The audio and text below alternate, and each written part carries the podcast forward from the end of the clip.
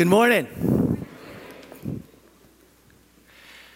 I love the season of Advent because Advent presents us with some of the most deep theological truths in the Christian life. Which is sort of odd because many of us that grew up in church, we sort of thought of Christmas as being sort of this superficial thing. But we, a new community, are journeying by thinking about this incredible truth that the Word became flesh. The beginless creator of the universe became man. Incarnation. Is, that's an amazing truth just to try and wrap my mind around. Well, why did Jesus do that? And we sang about it all this morning. If I had to sum up Christmas, sum up what season of Advent is, I would say it this way We couldn't get to heaven, so heaven came down to us.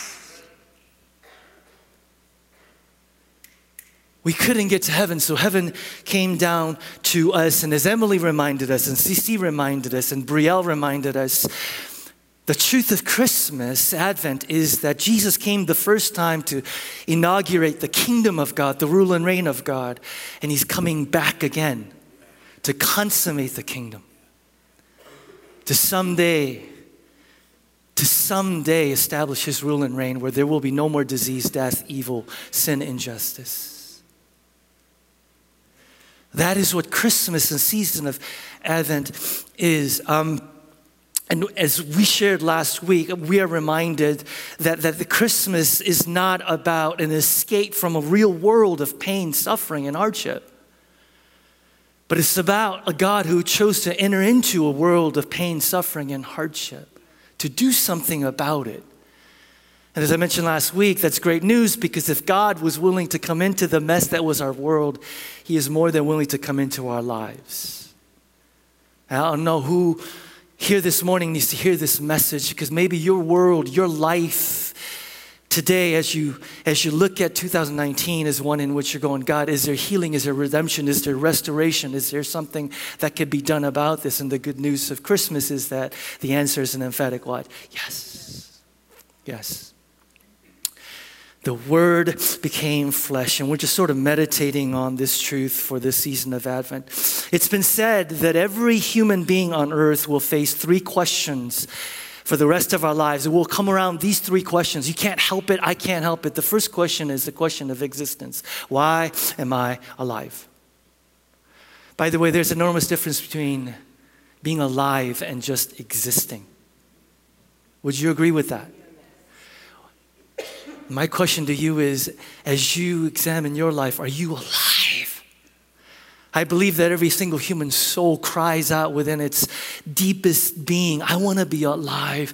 And when we're just existing and not living, there is a disconnect in our hearts. Why am I? The second question is the question of intention. What is my purpose? What is my purpose? It's amazing how much you and I could endure when we know that there is a purpose behind it all. Amen? I have some good news today, and that is this.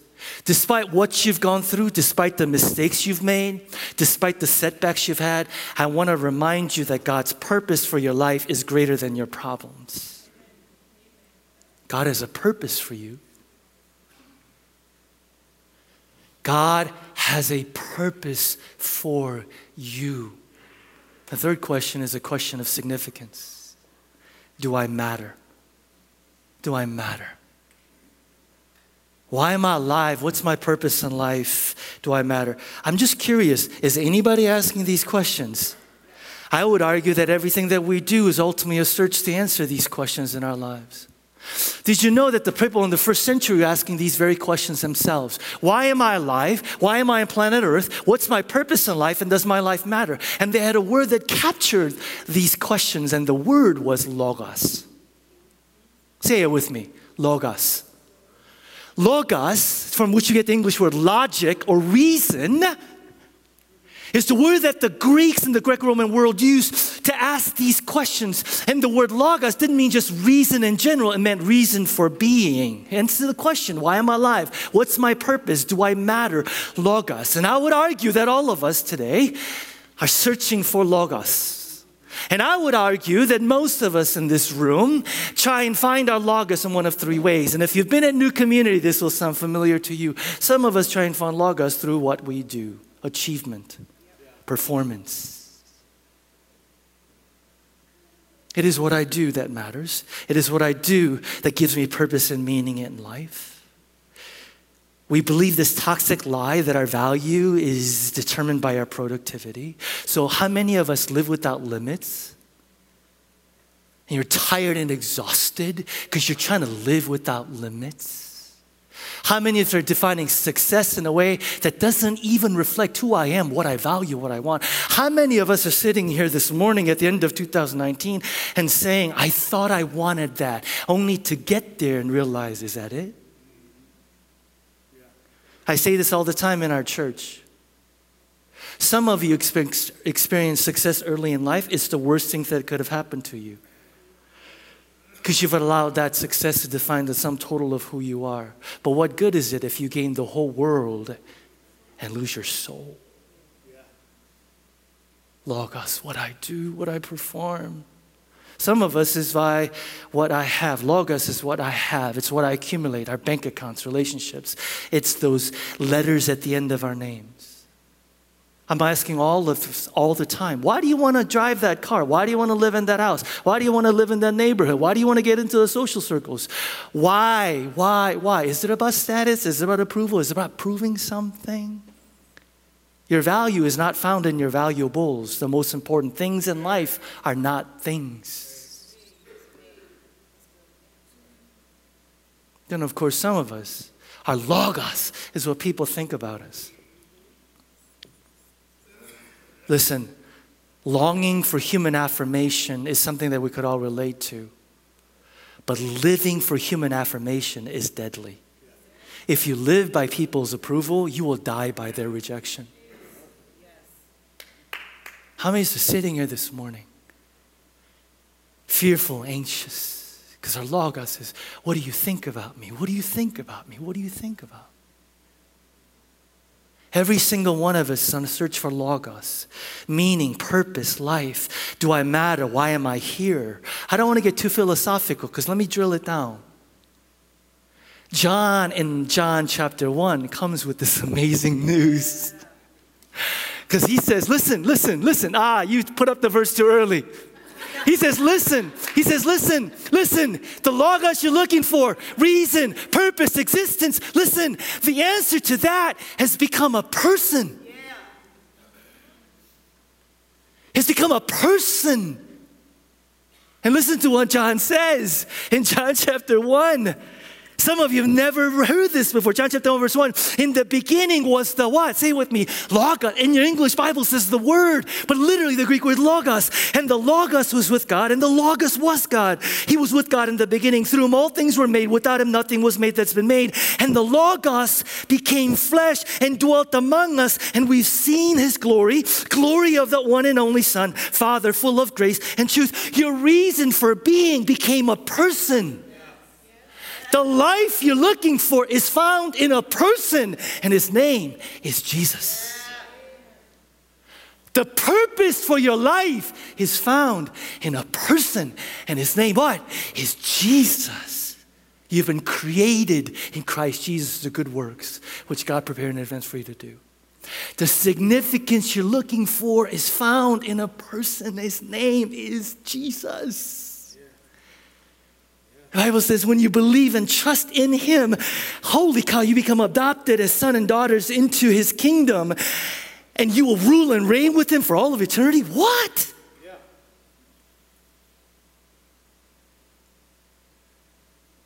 Your Logos has become a person. His name is what? Say it with me Jesus. Oh man. The apostle Paul picks up on this in one of his epistles, Colossians 1:16. For in him, pay attention to the prepositions, in him all things were created, all things have been created by him and for him. Is anybody here today feeling directionless? Does anybody feel lost? Millennials. Is anybody sitting here going, What do I want to do with my life? Here's the question. How can someone who didn't create yourself begin to tell you what it is that you were created for? How can you know what your life is supposed to be when you don't even know the author of your life? The reason why all of us are lost, we start at the wrong starting point. Don't start with me, start with God. I have been created in God, by God, and for God. There is no knowledge of self without deep knowledge of God, friends. Do you want direction? Do you want clarity in life? You want purpose for 2020? Begin with what? God. In Him. And then he says in verse 17, He's before all things, and in him all things hold together. It's incredible how we in the English language say stuff like, My life is falling apart, my life is falling apart. My, why? Because in him all things hold together. You build your life on anything else, you anchor your life on anything else, you look to anything else for purpose, meaning, and the result is disillusionment, despair hopelessness.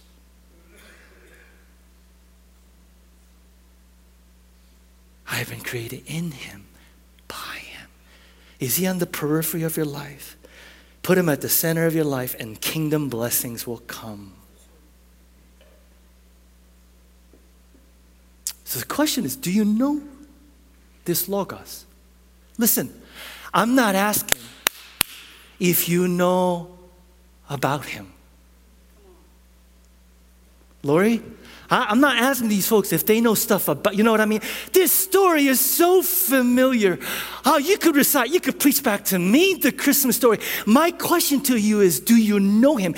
Is he real to you? It's one thing to sing about his presence, but do you know the living reality of his presence? It's one thing to sing about his love, but is your heart captivated by it?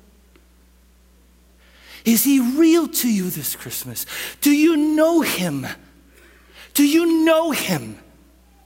Because when John says he became flesh, he is saying an astounding thing. He's saying he's not some abstract principle. You could know him, you could, you could enjoy him, you could love him, you could see him, you could touch him. Researchers in human development say that 10% of what we remember is what we hear. 30% of what we remember is what we see. And we remember a whopping 90% of what? What we touch. You could tell a little child, don't go near that hot stove. But when that child actually what?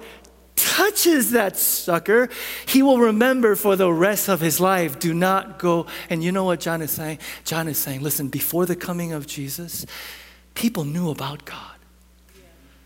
I mean, some people even heard his voice. They knew about God. But in the coming of Jesus, you could, you could see him, you could touch him, you could know him.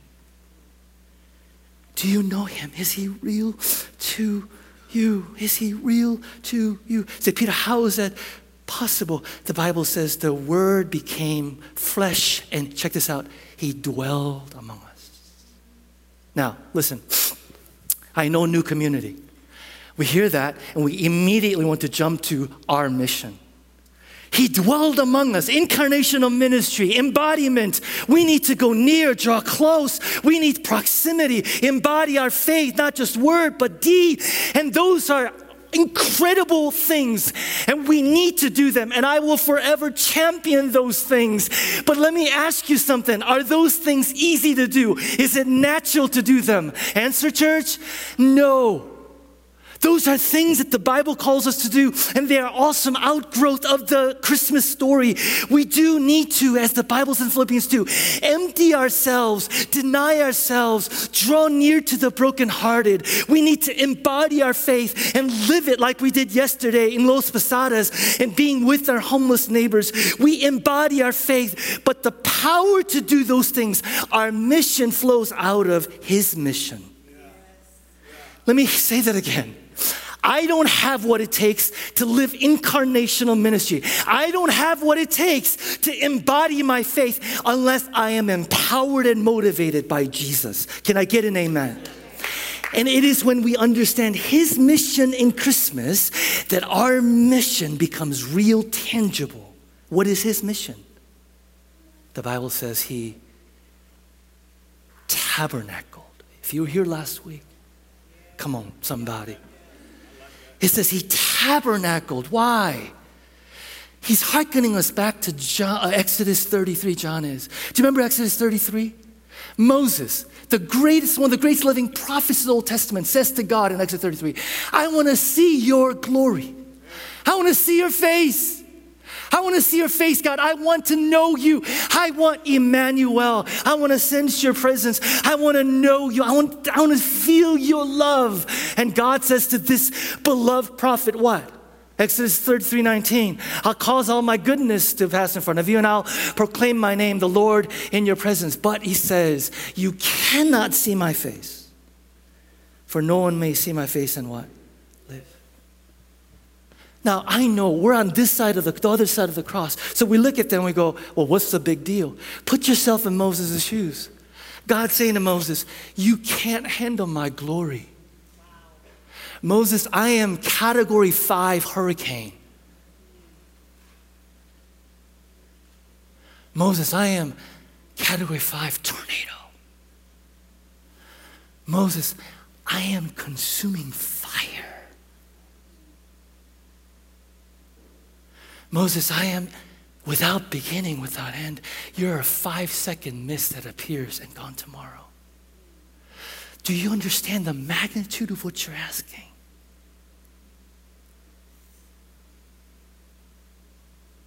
And then God says, What? Build me a tabernacle. Build me a tabernacle, and my glory will reside there behind the veil in the Holy of Holies. And once a year, the holiest person in Israel, the high priest, will go behind the veil, offer sacrifices to atone for sins. And when John says, I, I, I hope this gets to you. When John says he tabernacled among us, John is saying category five hurricane, consuming fire, eternal son of that glory can now come into your presence because it's become accessible. Jesus. And you say, how is that possible? In Mark 15, the moment Jesus is crucified on the cross, what does the Bible say? It says, and the veil that separated the glory of God from sinful humanity was torn in two. And now the glory of God, the glory of God that is overwhelming can come into your life not to destroy you, but to heal you. Not to kill you, but to give you life. That glory of God come flooding into your life. And that means you don't just have to know about the presence of God, you could experience it. You don't just have to know that God is loving, you could experience His loving kindness. It's one thing to taste that honey is sweet, another thing to taste and see that the Lord is good. You can Christmas. Now, the transforming glory of God could come flooding into your life to heal, to restore, to forgive, to redeem. Is that good news? I'm just wondering is anybody sitting here today and saying, Peter, I want to experience his presence? Anybody? Anybody? Anybody? How many of us are sitting here today going, I know about his love, Peter, but I can't remember the last time I experienced experienced his love. Anybody? Anybody? Anybody? Here's the thing. If you're sitting here going, I want that, but does that God want that for me? Look at the lengths that he went so that you can know, you can know, you can know, you could know of his presence and his love. And you'll need that. Do you know why? CC, come on up. Do you know why? Because there is a mission for us. Do you know what that mission is? Habakkuk chapter 2 verse 14 says and the earth will be filled with the knowledge of the glory of the Lord as the waters cover the sea. There is a day coming when the glory of God will cover the entire earth. There is a day coming when the consuming fire of God will come, establish his rule and reign and heal and restore everything. Is that good news? There is a day coming when the glory of God, the rule and reign of God will come and injustice will be defeated, evil will be defeated, sin, death, and disease will be defeated. And our mission is to participate in that inbreaking of Christ. So there is a mission. We do follow the way of our master. We are, hello, reconciled to be, say with me, reconcilers. Yeah.